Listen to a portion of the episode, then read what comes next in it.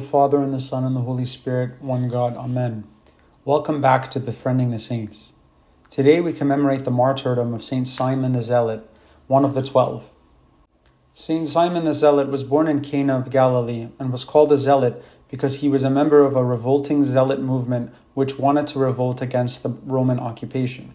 Some sources tell us that he was with the zealots for 20 years before being called by Christ. Now, the Coptic Church presents two views about who Saint Simon the Zealot is. The first view is that he is the same person who in the Gospel of Saint John is called Nathanael, who was called by Saint Philip the Apostle to come and see the Lord. In his encounter with Christ in the Gospel of Saint John, Christ tells him, Before Philip called you, you were under the fig tree, I saw you. Christ here was referring to a story only known to Saint Simon and his mother.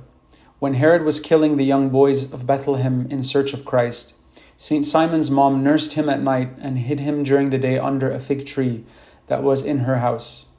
After Pentecost, he preached in Africa and other places. He was crucified and received the crown of martyrdom.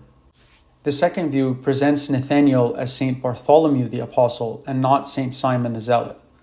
Rather, in this view, St. Simon the Zealot met Christ at the wedding of Cana. After seeing the miracle at the wedding, he left everything and followed Christ.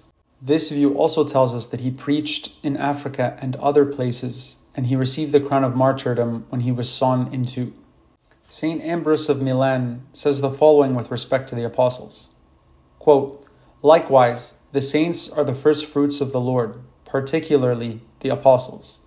God first placed apostles in the church who prophesied many things and preached the Lord Jesus for they first received him. May the prayers and blessings of St. Simon the Zealot be with us. Amen.